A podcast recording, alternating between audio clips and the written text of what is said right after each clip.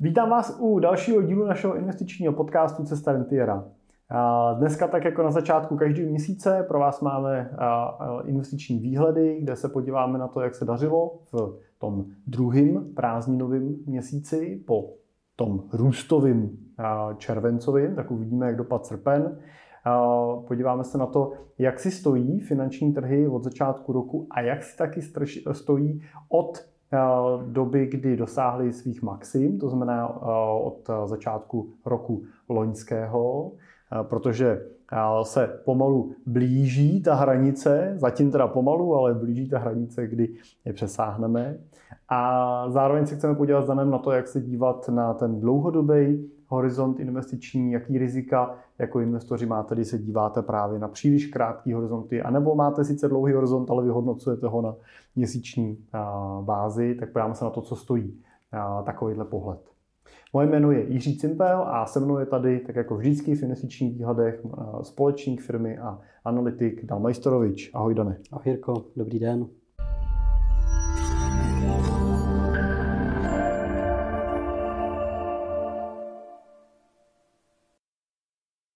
Tak, Dane, jak se teda dařilo finančním trhům od začátku roku a jak se jim dařilo v měsíci srpnu?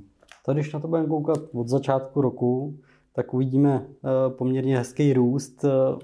Na amerických akcích jsme zakončili před pár dní před koncem srpna na čtrnáct procent, na světovém indexu na necelých dvanáct procent a Evropa už se zase dostala trošku pod tyhle ty dva indexy na osm a kousek procenta.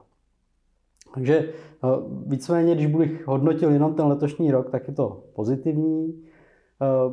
Pokud se podíváme na kratší úseky, to znamená po tom růstovém červenci nám přišel zase trošku ten srpen, který se uklidnil, ale pokud na to budeme koukat teď úplně na konci srpna, což ještě není promítnutý v tom grafu, ale přišly takový ty horší zprávy, o kterých celkem často mluvíme, že čekáme, že se ochladí trh práce a kdy začnou ty centrální banky mluvit o volnější měnové politice a tak podobně. Tak jedno z těch témat už se objevilo a to je trošku se ochlazující trh na trhu práce v Americe, kde už, no, už ně, několikátý měsíc po sobě klesá počet nově otevíraných míst pracovních. Takže to už je určitý lehký náznak toho, že by se v té ekonomice mohlo dít nějaké ochlazení a uvidíme, jak na to budou postupně reagovat ty centrální banky, které už v dnešní době jsou v té rétorice, řekněme, velmi opatrní, co se týče nějakého zvyšování úrokových sazeb. Na druhou stranu pořád jsou pevní v tom, že je snižovat nechtějí, takže uvidíme, jak to bude vypadat v následujících měsících. No, Dané, a když se díváme teda na tu současnou situaci, kdy ty globální akcie rostly od jedenáct celá pět procenta vlastně od začátku letošního roku, tak co za tím růstem stojí? Proč, proč jako dochází k tomu návratu? Co si tam, jak si to máme vysvětlit? A možná můžeme se dívat na to, že tenhle ten trend bude pokračovat? Já si myslím, že je reálný, že ten trend může pokračovat celkem bez problémů. Ono by se dalo říct, že pokud už se dostáváme do té situace, kdy se nám ty státní ekonomiky začínají ochlazovat, ochlazovat ten trh práce a tak podobně, tak tady ty v vozovkách, no, ne v vozovkách špatné zprávy, jsou v podstatě optimistickým výhledem do budoucna pro ty finanční trhy. A ty finanční trhy započítávají to, co bude v tom budoucnu. A to bych řekl, že je to, co jsme mohli vidět od začátku toho letošního roku. Krom toho, že akciovým indexům pomohl ten trend v těch technologiích, ten technologický sektor poměrně hodně, ale i ten fakt toho, že už jsme se dostali na nějaký pomezí toho, že ty centrální banky už nechtějí zvyšovat ty úrokové sazby, už se dostali k nějakému stropu. A v momentě, kdy jste u nějakého stropu, tak ta další cesta je buď ten strop navýšit, což dneska už se tomu moc pravděpodobností nepřiklání, nebo minimálně ne do konce letošního roku. Ta pravděpodobnost roste, že by se mohla zvednout ještě úroková sazba v Americe třeba o čtvrtprocentního bodu. U Evropské centrální banky se s tím počítá, že ještě jednou určitě zvednou, ale vlastně už se moc nepočítá s tím, že by to byly nějaké velké skokové změny. a spíš se vyhlíží ta situace, kdy se to začne obracet. A to jsou v podstatě pozitivní zprávy, takže může se velmi snadno stát to, že to poroste, ale vlastně ani nesmíme si nepřipustit tu variantu toho, že by to mohlo ještě poklesnout. Pořád ty centrální banky a jsou tam, mají nějaký modely ekonomické a jsou opatrní v tom, jak se vyvíjí ta inflace. A pokud se ta inflace nevyvíjela podle jejich představ, tak můžou, řekněme, navýšit ty úrokové sazby nečekaně a to může ještě ty trhy obrátit směrem dolů. Ale z toho dlouhodobého pohledu není pochyb o tom, že se ty trhy začnou vracet nazpátek. A otázka je, jestli to bude za měsíc, za tři nebo za půl roku, to přesně neumíme říct. Ale máme tam téma načasování, který si určitě ještě řekneme, hmm. takže tam nám to ukáže trošku víc. Spíš je zajímavý ten pohled na to, že ten, že vlastně ten, to třeba růst há dé pé, na který se díváme, když mluvíme o třeba případně o recesi v ekonomice, to neříkám, že teď ji máme, ale pokud se díváme na to, že ekonomika může přejít do recese, tak se díváme na to, že mezikvartální vlastně se produkuje méně zboží a služeb než v tom předchozím kvartále, tak to je vlastně pro ekonomiku nemoc pozitivní zpráva, že? Protože vlastně s klesajícím há dé pé, s klesající produkcí vlastně a prodejem, tak se většinou je, je většinou spojený pokles zaměstnanosti, to znamená víc lidí je bez práce, můžou být nějaký sociální problémy a tak dále. Paradoxně ale teda pro ty finanční trhy je vlastně takováhle situace z nějakého, řekněme, střednědobého horizontu jako pozitivní zprávou, minimálně jako pro investora, protože vlastně víme, na čem jsme, že jo. Jo, teď, teď jsme pořád v takovém tom období, kdy se čeká, jestli proběhne ten soft landing, to znamená, hmm. jestli proběhne ta současná korekce a ty vysoké sazby bez toho, aniž by došlo vlastně k recesi a bude to takové jako odražení se od dna a ekonomika zase bude pokračovat v růstu, anebo jestli vlastně se ta recese dostaví a pak je vždycky ten otazník toho, jak bude velká, že? Protože vždycky u recese je rizikem toho, že ten centrální, centrální banky mají nějakou vizi, jak by to mělo proběhnout, ale ne vždycky ta vize je naplněná, ne vždycky se prostě, protože pořád je to otázka emocí, emocí trhu, emocí spotřebitelů, že? A ty se můžou samozřejmě obrátit opačným směrem, než ty centrální banky očekávají. Takže to je, jenom jsem chtěl komentovat vlastně to, co říkáš, že vlastně si, proč vlastně říkáme, že když by došlo k tomu, že skutečně se zvýší nezaměstnanost, že se zpomalí hospodářský růst, takže to vlastně je tou pozitivní zprávou pro ty trhy. Neznamená to, že nedojde v tomto okamžiku ke korekci, že nedojde k tomu, že reakce investorů bude ještě třeba nějaký pokles a nějaký prodeje, ale určitě to je signál, který těm zkušeným investorům říká, ano, je tady recese, je tady pokles na trhu a je na čase se vlastně začít aktivně dívat o tom, do jakých pozic nastupovat a kde můžeme kupovat jaký kvalitní firmy, které třeba problémy nemají, ale jsou postižený teď tím, že je na trhu výprodej k tomu, aby jsme nakoupili levně. Protože po každý recesi přichází samozřejmě růst. Po každém poklesu vždycky přijde ten růst zpátky. Když se na to podíváme dále v dalším horizontu, tak jsme už dneska na maximech, nebo jsme jim někde poblíž v těch akcích, to znamená blížíme se k těm hodnotám, které měli na začátku roku dva tisíce dvacet dva. Ta, tam je hezký vidět to, že ještě nejsme na těch maximech, ale nejsme od nich daleko. A nejsme od nich daleko jak na tom americkém akciovém indexu, tak na tom světovém, tak ani na tom evropském. Ten evropský je přibližně šest procent od toho maxima. Ten světový je cca deset procent a americký je přibližně dvanáct procent od toho původního maxa. A to říkám už v přepočtu do české koruny. Takže i pro ty korunové investory, aby jsme si to přiblížili, jak daleko jsme od těch posledních maxim v té naší české koruně vůči těm, těm akciovým indexům. Takže nejsme na svých, ale nejsme od ní daleko, říkal jsem na začátku. Pomálu se k ním blížíme. Myslím si, že je to zajímavý vývoj.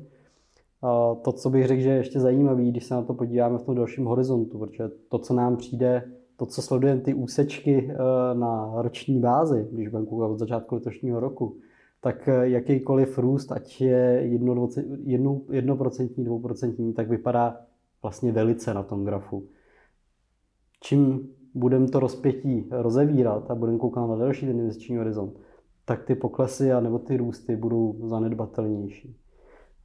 Tím nechci nějak znehodnocovat tu aktuální situaci, ale když se podíváme na, řekněme, velmi hluboký pokles v roce dva tisíce dvacet březen, tak on byl v podstatě prudší a větší téměř, než jsme zažili teď v roce dva tisíce dvacet dva. Ale protože ten návrat byl tak rychlý, že jsme ho stihli málo postřehnout, tak se o tom až tak tolik nemluví dneska. Dneska to, co prožíváme, je něco, co je normální v tuhle situaci. Ten pokles byl větší, ale trvá docela dlouho. Trvá, říkám docela, protože pokud se podívám na deset let dopředu, tak to, že nám ten pokles trval jeden až dva roky, tak vlastně na těch dalších horizontech není vlastně nic, neví, nic extrémně významného. Je to něco, co bude přicházet i nadále. Pokud budete na ten majetek pohlížet nejenom na to, co já prožiju ve svém životě, ale pokud se na to podívám ještě o kousek dál, že ten majetek třeba může jednoho dne přejít na další generaci, nebo ho někomu v nějaké podobě předáte, tak můžeme koukat na horizont i šedesát let, sto let a tam můžeme s jistotou říct, že ty poklesy přijdou. A teoreticky můžou být i větší, může se zopakovat ten rok dva tisíce osm. To, co je podstatné, je neudělat tam ty panické rozhodnutí, které ve finále ty méně informované investory právě omezí na tom výnosu, který jim to může přinést. Já tam vidím vlastně potenciál ještě i v tom, že když se budeme dívat na ty trhy v dlouhodobém nějakým pohledu, tak akcie generují kolem devět procent nebo přes devět procent průměrného zhodnocení ročně. A ten loňský rok a letošní rok vlastně těch devět procent nepřines. On nejenom, že nepřines, ale ještě přines ztrátu. Takže se můžeme dívat vlastně paradoxně na to, že máme v tom jako současný investor, který by teď vstupoval s penězma, tak máme vlastně akumulovaný potenciál těch někde kolem minus deset procent, který teď jsou trhy oproti maximu. A pak vlastně loni devět procent, který nevydělali, a letos devět procent, který uh, nevydělali, respektive zatím nevydělali nad to maximum. Takže se můžeme dívat v podstatě plus minus třeba na dvacet pět až třicet procent takového jako zadrženého zisku, který nám v těch akcích třeba konkrétně, ale samozřejmě podobná pozice v dluhopisech, tak který nám tam v tu chvíli leží. A to, co si můžeme s jistotou říct, je, že pokud se budeme dívat za dalších deset nebo patnáct let na vývoj portfolia a vývoj investic od dnešního dne, a pokud bude dál pokračovat ten trend toho, že akcie nesou v průměru devět procent ročně, no tak oni ten nevydělaný zisk za ty poslední dva roky vlastně vykompenzují. To znamená, v budoucím rychlým růstu bude vykompenzovaná ta současná ztráta a ten současný ne, zatím nepřines, ne, negenerovaný vlastně výnos. Takže na tom horizontu třeba si myslím deset až patnáct let se můžeme dívat na to, že když dneska nastoupím, tak můžu oproti investorovi, který byl zainvestovaný třeba na, v tom roce dva tisíce dvacet jedna, anebo z penězma, který teď vstoupím, tak oproti penězům, který jsem měl v trhu dva tisíce dvacet jedna, tak mám potenciál, že mi v tomhletom horizontu přinesou plus třicet procent nad rámec těch, který už v té pozici mám, nebo nad rámec těch investorů, který už v tom portfoliu jsou. To je podle mě příležitost, která za dva, tři roky bude vypadat naprosto jasně. Až se budeme dívat zpátky v tom grafu, tak přesně ukážeme do těch bodů letošního roku a budeme říkat ideálně letos v lednu. No to byl jasný okamžik, kdy se mělo nastupovat do trhu. Stejně jako se na tohle dokážeme zpětně dívat na COVID a říct, že to bylo jasný. Prostě v březnu dvacet dva, v březnu dvacet se mělo nastupovat, když byl COVID. To bylo jasný, že ten trh se srovná. A stejně tak v roce dva tisíce devět. Prostě dneska s zpětným pohledem říkáme, tak jasně to bylo přece super, ten trh vydechnul a tady se mělo začít nakupovat, protože tam byl vlastně obrovský potenciál, který ten trh potom přines. A tady to je třeba hrozně zajímavé, že tě doplním. Když byste si dělali někdy nějakou poznámku, přesně to, co teďka Jirka říkal, To je jasný, že v tu dobu to udělal. Tak si udělejte poznámku, jak jste přemýšleli v tu dobu, kdy ta situace opravdu byla. Protože já přesně vidím, myslím, že mám v nějakém záznamu z jednání z investičního výboru z toho března dva tisíce dvacet, kdy jsme přesně diskutovali o tom, že ten pokles je tak silný, že se určitě nevrátí tak rychle a minimálně nějakou dobu bude stagnovat, jestli se ještě neprohloubí. Úplně přesně to tam vidím, jak to tam máme napsané. No a to ještě si myslím, je že, ten že ten covid byl úplně nová situace. Hmm. Jo. To byla taková typická černá labuť. Prostě, jo. Něco, co tady nebylo pořádně, jako nezažili jsme takový lockdowny, že jo. Nevěděli jsme, jak ten trh bude reagovat. Ale oproti té současné situaci, to, co teď vidíme na trzích, vlastně je něco, co se děje běžně. Jako teď nenastala vlastně žádná černá labuť, nepřišla nějaká krizovka, když vynechám teda samozřejmě, že třeba tu inflaci nastartoval, startovala ruská invaze, která byla takovou černou uh, labutí, tak vlastně to, co teď probíhá, to, že tady prostě dlouhodobý pokles, že tady je nějaká korekce, tak je něco, co ty trhy znají. A jako investoři to známe. Takže tady už podle mě můžeme pracovat jako v nějakým takovým známým jako prostoru, známým režimu a můžeme vlastně jako investoři si dovolit vlastně předpokládat, že to nebude mít nekonečný trvání, že se ten trh vrátí. Ano, a pokud chci držet peníze na horizont dvanáct měsíců, tak pak bude hodnější dneska radši je vložit na spořící účet a mít tam prostě šest procent, sedm procent nějakým termíňáku na, na úroku, než samozřejmě riskovat, že koupím cenný papíry a on se nenaplní ten růst už do, toho, do těch dvanácti měsíců. Ale pokud investuju na horizontu deseti let, anebo jsem rentier a chci čerpat rentu, no ale rentu chci čerpat další deset, dvacet let, možná padesát, sto let, protože chci, aby v tom čerpání pak pokračovala i moje rodina, tak v takovém případě zase naopak by vložení těch peněz do spořícího účtu bylo rizikem, anebo možná jistou ztrátou v tom dlouhodobém horizontu, protože ten výnos na spořícím účtu bude v čase klesat, tak jak budou klesat úrokové sazby, no a to už zase nedokážete včas překlápět do cenných papírů zpátky, protože spolu s poklesem těch sazeb pojedou nahoru cenní papíry a o ten, ten zisk vlastně vy se případně připravíte. Takže tohle je důležité zvažovat tu dílku toho horizontu. Dane, já mám ještě jednu otázku, protože konkrétně k těm aktuálním poklesům. No. Já třeba pracuji hodně s těma našima většíma investorama, který třeba disponují majetkem v desítkách, stovkách milionů v portfoliích, cenných papírech, ale oni v naprosté většině mají ještě další aktiva. Jo? Často jsou to nějaké jejich biznisy, kde třeba leží většina toho jejich majetku a i když mají v cenných papírech desítky milionů nebo někdo stovky milionů, tak pořád je to menší část, než vlastně mají třeba v těch hodnotě té firmy.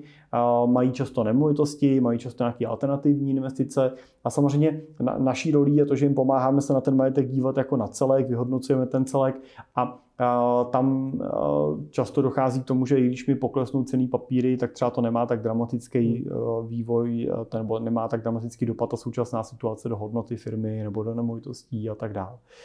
Takže když to řeknu, nejsou tak nervózní, protože prostě jim neklesá všechno. Ovšem u menších investorů samozřejmě vídáme často tu situaci, že mají zainvestovaný miliony nebo desítky milionů korun v cenných papírech a bývá to třeba jejich primární část toho majetku. Jo, když vynechám nějaký neinvestiční majetek, rezidenci a tak dál, tak prostě v těch cenných papírech třeba mívají větší, většinu toho svého bohatství, těch své budoucnosti. A samozřejmě jako vnímám i osobně, jo, že samozřejmě, když mám většinu majetku v něčem, co mi tou volatilitou aktuálně kleslo prostě o deset až patnáct procent. Jo, a, a to většinou nevnímáš takový problém, že to kleslo, jo, ale a, bývá takový citlivý, když to dlouho trvá. Že jo. A teď máme tady po dlouhý době rok a tři čtvrtě skoro už a, toho poklesu, takže rok a tři čtvrtě se dívám na svůj investiční účet v tom, že je minusu, i když menším, než byl na začátku, tak pořád je v minusu. Tak já se chci zeptat, jak tohle Jak tohle vnímají třeba ty menší investoři, se kterými ty se dostáváš o něco víc do kontaktu nebo ve spolupráci s naším třetím kolegou poradcem, vlastně Michalem, že máš řešit ty portfolia.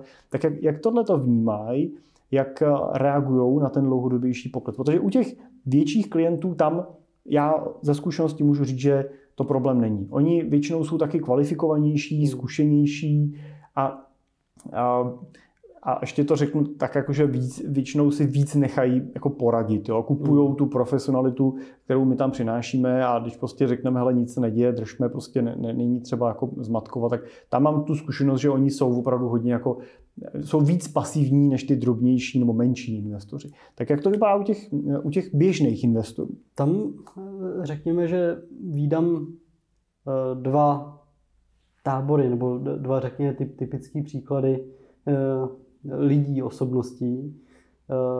Ten první je relativně v klidu, protože obvykle takový ten můj dotaz, jestli sledují ty články, co jim posíláme, jestli sledují třeba nějaké aktuality z trhu, co třeba natáčíme a tak podobně, tak v nějaké podobě sami sledují ten trh, sledují třeba ty naše kanály a ty informace mají.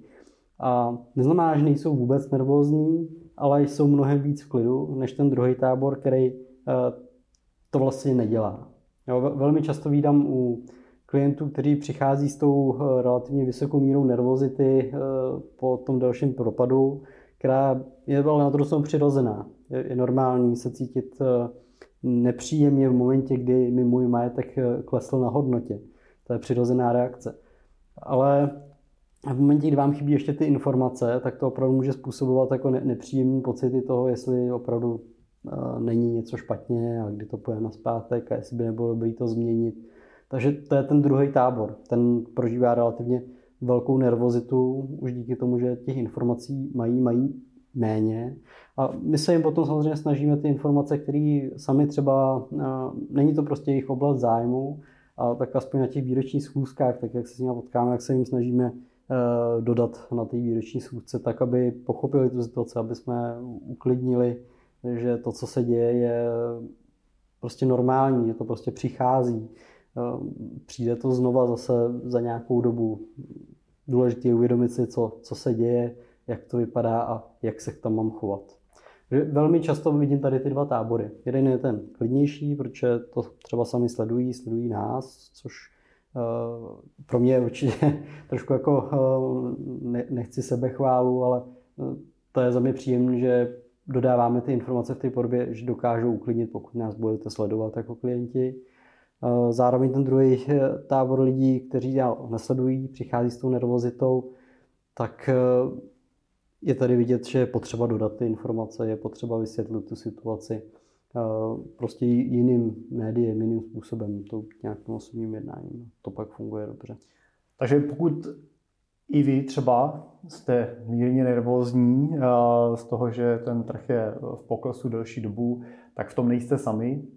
Je to normální a myslím si, že máte dvě možnosti, co můžete dělat. Jedna ta možnost je to prostě zavřít a nesledovat to. Jo, říci, že prostě na další rok až dva prostě se budu věnovat něčemu jinému prostě než sledování finančních trhů a zapomenu na to, že tam nějaká investice je. Pokud ji máte nastavenou rozumným způsobem, máte ji s nějakou dlouhodobou strategií, je postavená na dobrým nějakým investičním plánu, tak se o ní nemusíte bát. No a druhá varianta samozřejmě je varianta se v tomto směru vzdělat, ale tady vnímám velký riziko v tom, že samozřejmě pokud byste řekli, tak já se budu vzdělávat, abych tomu víc rozuměl, tak samozřejmě otevřete x různých kanálů a budete se dívat na x různých příspěvků, číst různý články a tam se můžete dostat do paradoxně většího stresu, než v tom případě, že byste nic nesledovali. Takže i v tomto směru bych řekl, že je potřeba říct, jako si určit, co budu sledovat. Jo? A ideálně si vybrat nějaký jeden terminál a pokud jsem dlouhodobý investor, tak je samozřejmě dobrý si jít dobře, tak budu sledovat nějaký zdroje pro dlouhodobí investory, pro investory, kteří právě nečasujou, kteří dlouhodobě drží ty pozice, jsou třeba v tom indexovém nastavení a, a, a nebudu sledovat do toho tradingové platformy a, a, a investiční banky, které přicházejí s novýma novýma doporučeními. Tak jenom na to asi pozor. Uh, Dané, my jsme mluvili taky o tom, že ta trpělivost na finančním trhu přináší to ovoce. A ty jsi k tomu měl připravený jaký komentář, který ukazoval právě, jaký je rozdíl mezi volatilitou aktiv na krátkým a dlouhým horizontu. Tak zkus tomu něco říct. Tam já jsem vlastně vycházel z nějaký statistiky, kterou připravuje J P Morgan, veliká banka a asset manager. A tam krásně ukazují na datech od roku devatenáct set padesát až do roku dva tisíce dvacet dva, jak se vyvíjí takový ty základní, uh, úplně ty základní aktiva, což jsou akcie, dluhopisy a pak ukazují tu kombinaci půl na půl portfolia mezi akcima a dluhopisama. A je vlastně hrozně zajímavý se podívat, že uh, do, do velké míry se ta historie třeba opakuje a ty poučky, které vidíme investiční, že čím delší investiční horizont, tím uh, menší riziko to, že proděláme, tak je tam krásně vidět. A krásně můžeme vidět, že na jednoletém horizontu můžou akcie přinášet bez problémů minus třicet devět procent. Ale ten minus na jednoletém horizontu umí přinést i ty dluhopisy. Takže to, že jsme viděli klesat dluhopisy, není historicky nic nestandardního. Už se to taky dělo. Můžou bez problémů dělat minus třináct, minus patnáct procent. A tím, že zkombinuju samozřejmě tyhle, ty, tohle portfolio, tak půl na půl mezi akcie a dluhopisy, tak i na tom jednoletém horizontu můžete vidět i tohle balancované portfolio v mínusu, třeba minus patnáct procent a podobně.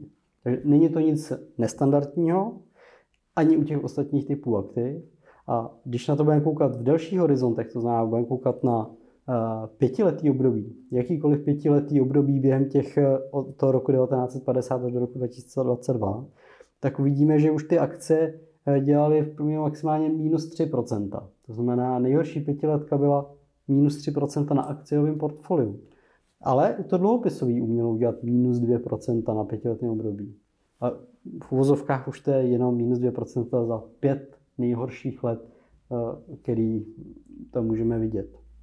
A pokud už se podíváme dál na deseti a patnácti letý horizont, tak na dluhopisech a balancovaném portfoliu už v podstatě nevidíme žádný poklesový období ani v těch nejhorších desetiletkách, ani, ani patnáctiletkách. Na desetiletém období můžeme vidět ještě mírný pokles. Nejhorší desetiletka na akcích byla minus jedno procento míru, což není vlastně zase žádná tragédie a bereme opravdu jako pesimistický desetiletý období. A pokud ale budeme koukat na patnáctiletý období, tak už vlastně uvidíme, že ty akcie, jejich nejhorší výkon byl vlastně nej, téměř jako nejlepší z těch všech aktiv, ať už mixovan portfolio nebo dluhopisy. A nebyly vlastně nikdy záporné, takže to už můžeme potom na tom patnáctiletém období říct o všech těch kategoriích, ať už akcích, dluhopisech, tak to mixované portfolio. Takže čím další období budeme sledovat, jako dlouhodobí investoři, tím už víc můžeme být v klidu, že i ten současný pokles, který dneska prožíváme, se jednoho dne prostě vrátí a doplní ty výnosy do nějakých průměrů, který můžeme očekávat. Tak nás čekají teďkon v průběhu následujících dvou měsíců tři takové akce, vlastně, kde tyhle téma budeme rozebírat vlastně hmm. live. Jsou to vlastně dvě akce, jsou teda exkluzivně pro naše klienty. Jedna je teď v půlce září rentierský klub, kde se předpokládám, že přijdou k současní a budoucí rentiéři, naši klienti, i s tématem těch současných poklesů, a, nebo minimálně ho tam určitě otevřeme to, jak to prožívá, jak to cítí, jak se s tím oni jako srovnávají, jak to u nich rezonuje. Tady je vlastně takový prostor, že diskuzní hlavně, ten klub jako takovej. A pak nás čeká vlastně sedmnáctého října konference klientská, kde budeme rozebírat téma vlastně ochrany rodiny a, a bohatství, toho a rodinného bohatství. Budeme to rozebírat z pohledu vlastně portfolia, z pohledu práva daní a z pohledu i nějaký kyberbezpečnosti, což vnímáme, jsou jako zásadní témata pro bezpečnost vlastně rodin a, a jejich majetků. Ale pro veřejnost, a pro všechny z vás, kdo nejste naším klientem, no nejste třeba ještě naším klientem, tak připravujeme na dvacátého šestého září webinář, kde budeme právě s Danem mluvit o tom, jak vlastně na té současné době, na těch současných poklesích vydělat, co je smysluplný nakupovat a jak se svíst vlastně na té budoucí vlně, která nás s jistotou čeká. Takže uh, sledujte, uh, sledujte naše sociální sítě, sledujte uh, mailing, protože určitě vám uh, v uh, dalších, uh, myslím, že dvou týdnech uh, dorazí uh, možnost uh, registrace a přihlášení na uh, ten webinář. Dane, ještě bych se vrátil k tomu, co jsi říkal. Ty jsi mluvil o tom, že dluhopisy umí udělat a udělali v minulosti těch třeba minus třináct procent. Ono je vlastně u těch dluhopisů oproti akcím ještě dobrý říct, že tam to má většinou jasný jako, jako fundamentální důvod, ten pokles. Jo? Že vlastně je daný ne, nejenom tou emocí, ale i matematikou, že je to často spojený nebo většinou spojený s tím, že když rostou úrokové sazby, tak klesají ceny těch starých dluhopisů. My už jsme o tom mnohokrát v minulých dílech mluvili, takže můžete případně se vrátit tomu, proč ceny dluhopisů klesají, když úrokové sazby rostou, ale když to jenom připomenu, tak prostě pokud mám dluhopis vydaný s úrokovou sazbou jedno procento a úrokové sazby mi vyrostou na tři procenta, no tak logicky musím přecenit ten svůj dluhopis tím jedním procentem, musím ho zlevnit, abych byl schopný ho případně prodat na tom trhu. Pokud budu chtít prodat, tak ho musím nabídnout se slevou, tak, abych ho prodal a bylo to pro toho investora, který ho koupí, stejně výhodný, jako když si koupí ten novej s těma třema procentama. Proto teda ceny dluhopisů klesají při růstu úrokových sazeb a obráceně, když sazby zase naopak jdou dolů, tak ceny dluhopisů jdou nahoru. A my jsme tohle uh, už nějakou dobu vlastně sledovali, uh, a vlastně ve všech těch diskuzích jsme jako hodně mluvili o tom, jestli nemáme jako fundamentálně přetočit to portfolio. V těch dobách, kdy byly dva tisíce sedmnáct, osmnáct, devatenáct úrokové sazby nízoučko, byly kolem nuly, tak jsme o tom hodně na investičních výborech diskutovali. A dobrali jsme se k tomu, že dluhopisy v portfoliu necháme, že nemá, nechceme úplně strategicky skákat z jednoho na druhého, nechceme úplně tak dramaticky jako časovat a předvídat tu budoucnost. Přesto ale jsme udělali nějaké opatření už v té době a, a jenom mě tak jako si vzpomínám, že jsme čekali ale mnohem dřív, že přijde ten pohyb těch úrokových sazeb. Mm. Jo, že vlastně jsme to mluvili dvacet devatenáct a řešili jsme to na, na investičních výborech a začali jsme tenkrát přeskupovat vlastně těch portfolií tu dluhopisovou složku. A, takže jsme čekali, že, ten, že ta obrátka těch úrokových sazeb by měla přijít dřív a ona přišla vlastně až v podstatě, ona už tam měla tendenci přijít před covidem, že jo, covid to zastavil a teď teprve vlastně přišla ta větší obrátka spolu vlastně s tou inflací. Nebýt covidu, tak by tady možná už někdy dva tisíce dvacet, dva tisíce dvacet jedna ty sazby vyšší byly, ale ten covid to oddálil. Tak jenom si můžeš třeba okomentovat i tohle, co, co byla ta obrátka, co bylo to, co jsme v tom portfoliu změnili, tak aby to nebylo úplně snaha o to predikovat tu budoucnost, nebyla to úplně sázka na nějakou jednu kartu. Přesto ale to nebylo úplně, přesto jsme nebyli zase úplně slepí vůči něčemu, co jako s velkou pravděpodobností nastat prostě muselo. Ty sazby prostě nahoru s velkou pravděpodobností budoucnu jít museli. A tam jenom, jenom doplním, že řeknu, že samozřejmě i my jsme po té obráce v těch dluhopisových portfoliích zaznamenali pokles, ale ten pokles byl na úrovni deset až patnáct procent na pozicích těch největších poklesech. A ale v těch plných pozicích, co jsme měli předtím, kdyby jsme v ní zůstali, tak na těch pozicích těch dluhopisů dlouhých byl ten pokles třeba o čtyřicet pět nebo padesát procent vlastně v tom posledním roce. A to už si myslím, že může být jako hodně dramatický jako zásah do portfolia investora, speciálně v té konzervativní složce. S tím úplně souhlasím a to je ten důvod, proč jsme tu obrátku v finále dělali, protože čím...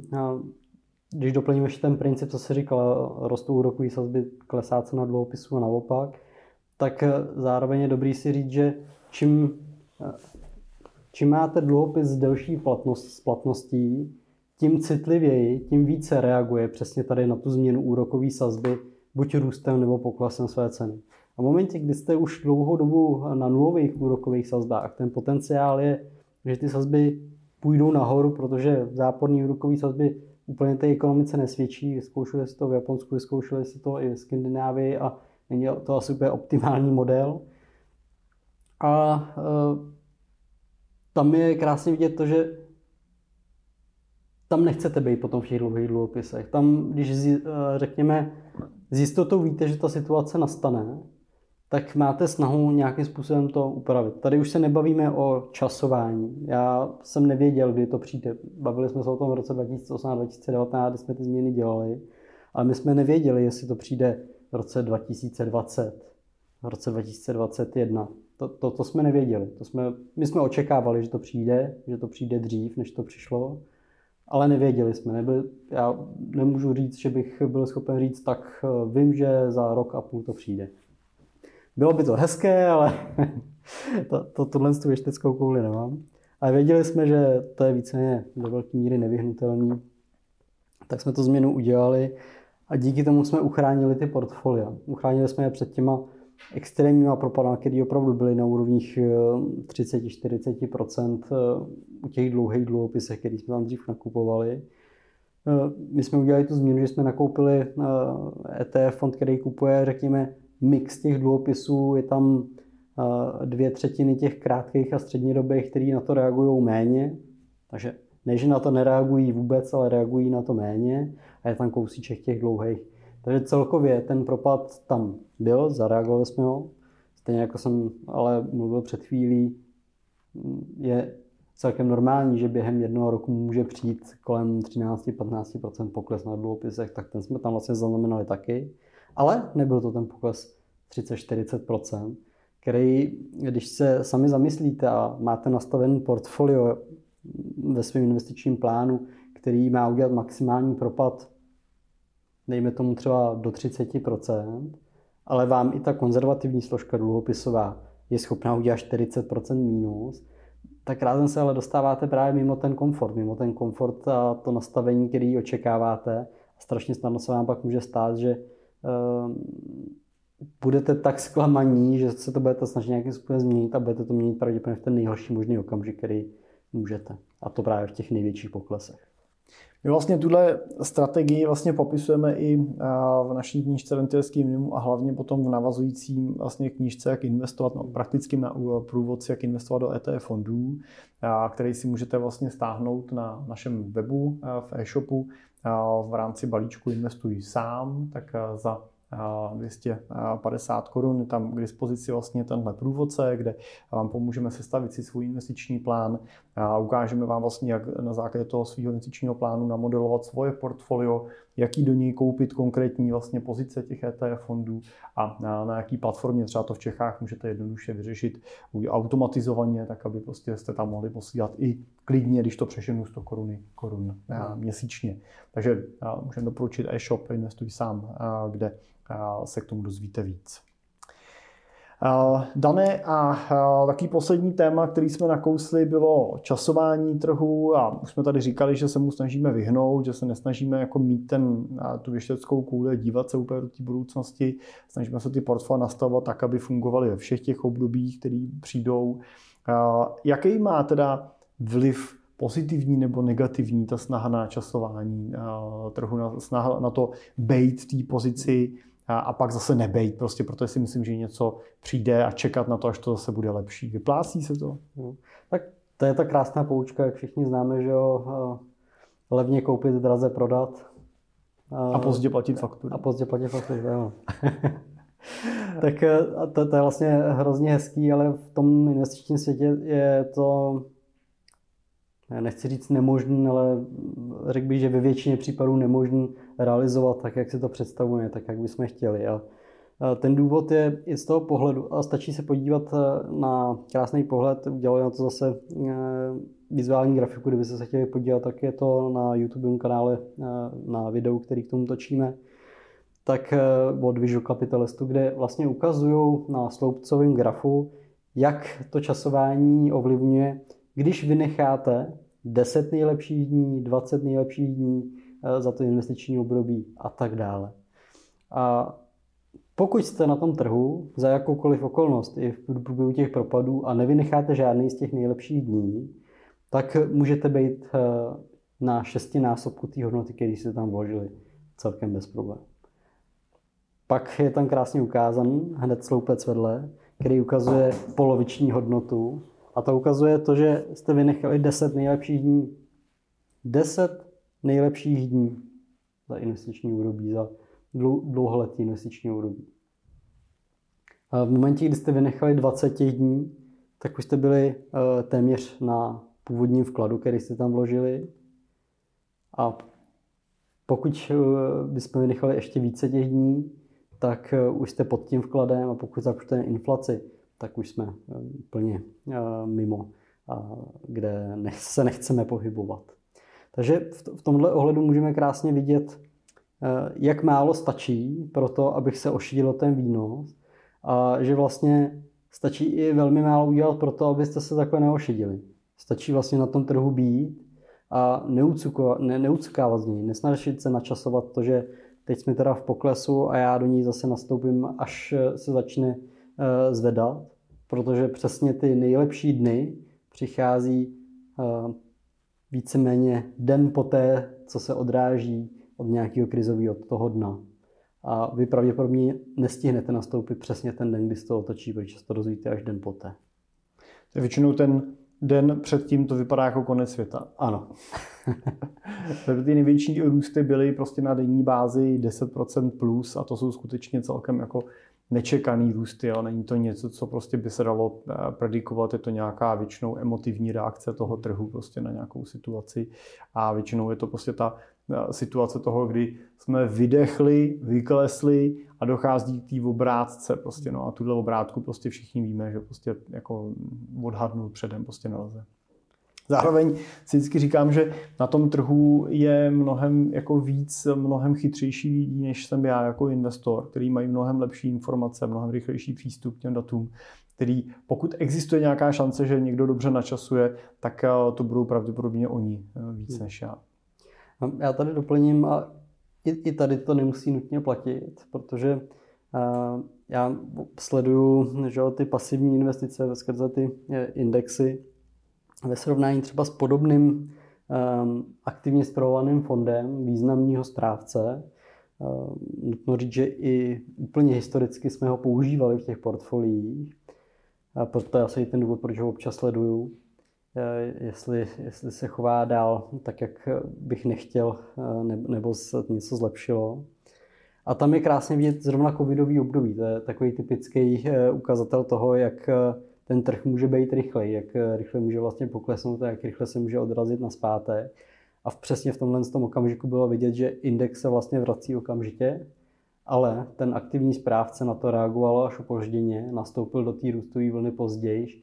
A v tom grafu je to vlastně vidět takový to Včko, akorát, že dole u toho Včka ten správce ještě nenastupuje, takže je chvíli v tom Lku až později nastupuje a už vlastně nerealizuje ten plný potenciál toho růstu návratového, který tam nastal. A to je přesně, to jsou ty ušlý pár dní, který nestihl a tomu pak chybí na té výkonnosti. Já si můžu doporučit zajímavého českého uh, autora, blogera, uh, který má přezdívku Skyvin, uh, najdete ho na, na Google, na Twitteru, najdete jeho blog, uh, který nedávno takhle právě uh, trošku zdrbnul uh, jeden z českých uh, velkých uh, F K I fondů, vlastně, a to je Vltava od uh, Dana Gladiše, uh, která právě takhle uh, zlikvidovala velkou část uh, svého portfolia v té hypoteční krizi prostě na snaze na shortování.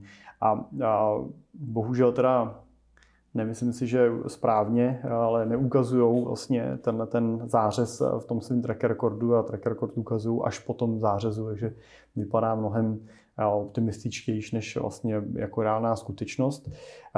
Tak to myslím, že na to má ten Skyvin tam moc hezký článek a doporučuji ho přečíst každému z vás, kdo věří v tu schopnost některých mágů českých investičních překonávat ten trh, protože je dobrý říct, že se to vlastně ani Danovi Gladišovi Vltavě nedaří vlastně ani po tom, co škrtli ten škrtli ten, tenhle ten mínus a dělali, že neexistuje, tak ani přesto vlastně ten akciový index dlouhodobě vlastně nepřekonávají. Zároveň ale jeho poslední článek teď vyšel na téma právě to, jak vychází nebo nevychází analýzy nebo takové ty investiční doporučení, co dávají investiční banky a investiční společnosti vždycky na ty cílové ceny, na konkrétní akcie a krásně tam vlastně ukázal za prvý, že se nedá v podstatě nikde moc zjistit ta historie, že byste se jako jednoduše podívali na to, jestli jim to vychází nebo nevychází. Je to jako velká práce tu historii dohledat a když si s tím tu práci dáte, tak zjistíte, že to vůbec nemá smysl a že mnohem efektivnější je sázet proti těm jejich doporučením, než se řídit těma cílovýma cenama, které oni vlastně určují. Tak to je jenom nějaký krátký doporučení na ještě večerní čtení. Dobře, tak jo, tak to je asi z naší strany dneska všechno. Můžete se podívat na YouTube, kde uvidíte vlastně v záznamu videa i ty obrázky, o kterých jsme tady s Danem mluvili, případně u nás na blogu najdete kratší verzi těch aktualit, kde najdete i ty obrázky přímo vložený vlastně v tom blogovém příspěvku, takže na w w w tečka cimpel tečka c z najdete v aktualitách finančních trhů právě i tu grafickou, ten grafický doplněk toho našeho povídání. No a já doufám, že se na tohle téma uvidíme ještě i na konci září právě na našem webináři dvacátého šestého devátého Se napište do diářů od pěti hodin. Pokud nemůžete časově, nevadí, klidně se registrujte, bude k tomu zase jako vždycky záznam, takže můžete pak zkouknout zpětně kdykoliv. Ten, ta pozvánka na webinář bude určitě mailem, bude na našem blogu Horizontu čtrnáct dní. Tak díky za pozornost a my se budeme s Danem těšit zase nejpozději u dalších investičních výhledů, naslyšenou anebo na našem YouTube. Na viděnou. Naschledanou.